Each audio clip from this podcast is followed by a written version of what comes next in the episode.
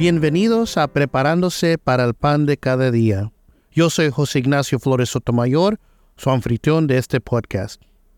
Hoy en este episodio, para el lunes de la undécima semana del tiempo ordinario, exploraremos las lecturas bíblicas para profundizar en nuestra comprensión y reflexión. Pero primero, como es costumbre en este podcast, comenzamos con los rezos en latín les aviso que si desean aprender más sobre este podcast, por favor escuchen el episodio de introducción. In nomine Patris et Filii et Spiritus Sancti. Amen. Pater noster, qui es in celis, sanctificerto nomen tuum. Adveniat regnum tuum.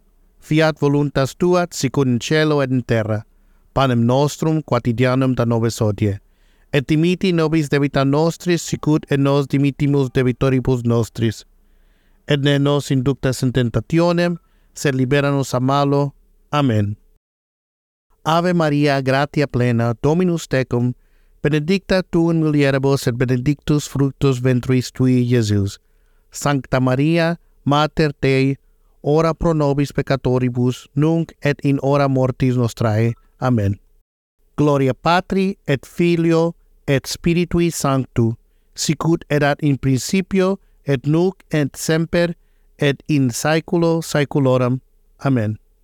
Comenzaremos con la primera lectura de la Santa Carta de San Pablo a los Corintios, capítulo 6, versículos 1 al 10. Y como colaboradores con él, también les exhortamos a no recibir en vano la gracia de Dios, pues él dice, en el tiempo propicio te escuché, y en el día de salvación te socorrí. Pero ahora es el tiempo propicio, ahora es el día de salvación. No dando nosotros en nada motivo de tropiezo, para que el ministerio no sea descreditado, pues en todo nos recomendamos a nosotros mismos como ministros de Dios, en mucha perseverancia en aflicciones, en privaciones, en angustias, en azotes, en cárceles, en tumultos, en trabajos, en desvelos, en ayunos, en pureza, en conocimiento, con paciencia, con bondad, en el Espíritu Santo, con amor sincero, en la palabra de verdad, en el poder de Dios, por armas de justicia para la derecha y para la izquierda, en honra y en deshonra, en mala fama y en buena fama, como impostores pero veraces. Somos tratados como desconocidos pero bien conocidos, como moribundos pero vivimos, como castigados pero no condenados a muerte, como entristecidos pero siempre gozosos, como pobres pero enriquecidos, a muchos como no teniendo nada, aunque poseyéndolo todo. En este pasaje, Jesús nos presenta enseñanzas desafiantes y contraculturales. Nos habla del amor y del perdón, y nos exhorta a responder al mal con generosidad y no buscar venganza. Jesús nos invita a dar la otra mejilla, a ofrecer nuestra túnica y a caminar una mía extra nos muestra que la verdadera grandeza se encuentra en la capacidad de amar y perdonar, incluso a nuestros enemigos.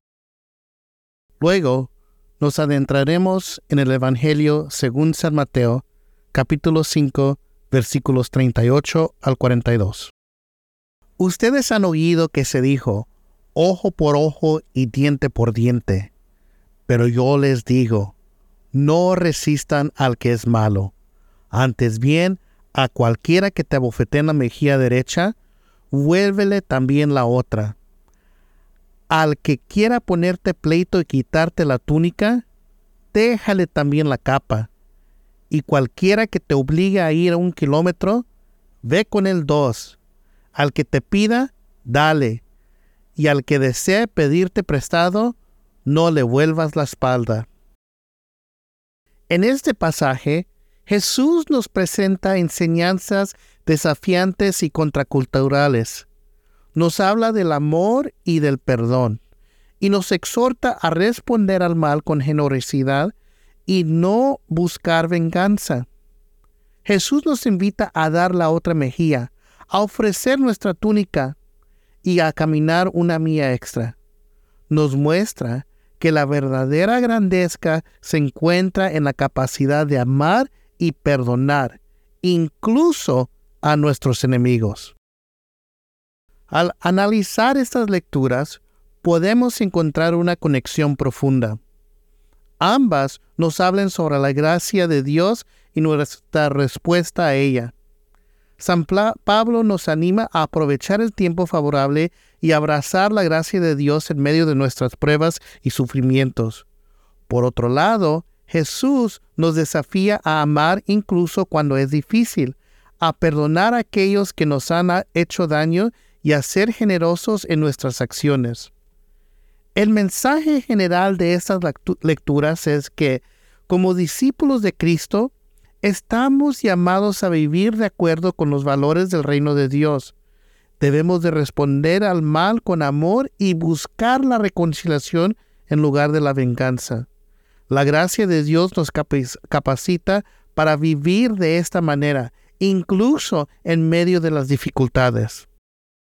Al concluir este episodio, recordemos que somos invitados a ser testigos del amor y la gracia de Dios en el mundo. Aprovechemos el tiempo favorable para crecer nuestra relación con Él y para vivir de acuerdo con su voluntad. Que la palabra de Dios nos guíe y nos inspire a ser auténticos discípulos de Cristo en todo lo que hacemos. Gracias por acompañarnos en preparándose para el pan de cada día.